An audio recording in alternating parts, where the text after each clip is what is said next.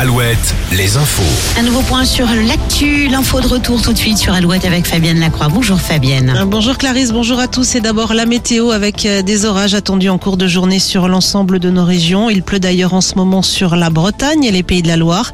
Ciel mitigé également pour demain, euh, plus d'éclaircies en revanche pour lundi. Sur les rails, pas de train ce week-end sur la ligne Polt entre l'Indre, la Creuse et la Haute-Vienne. Circulation interrompue pour des travaux de rénovation. En Vendée, les urgences du centre hospitalier des Sables d'Olonne seront fermées à partir de ce soir 18h30 jusqu'à demain matin 8h30, faute de personnel soignant en nombre suffisant.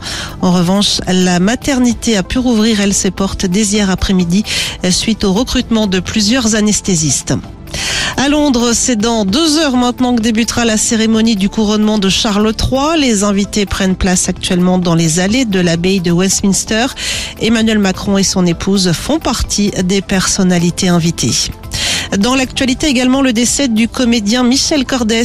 Il avait incarné Roland Marcy, le patron du bar Le Mistral pendant les 18 saisons de la série Plus belle la vie sur France 3. Le comédien âgé de 77 ans aurait pu se donner la mort par arme à feu.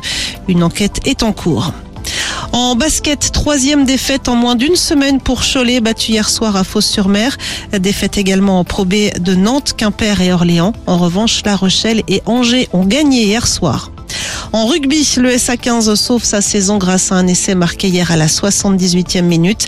Les Charentais s'inclinent de deux points chez le leader Oyonnax, mais resteront la saison prochaine en Pro D2.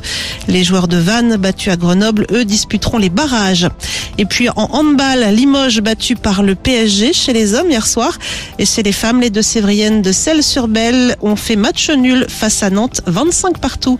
Très belle journée sur Alouette.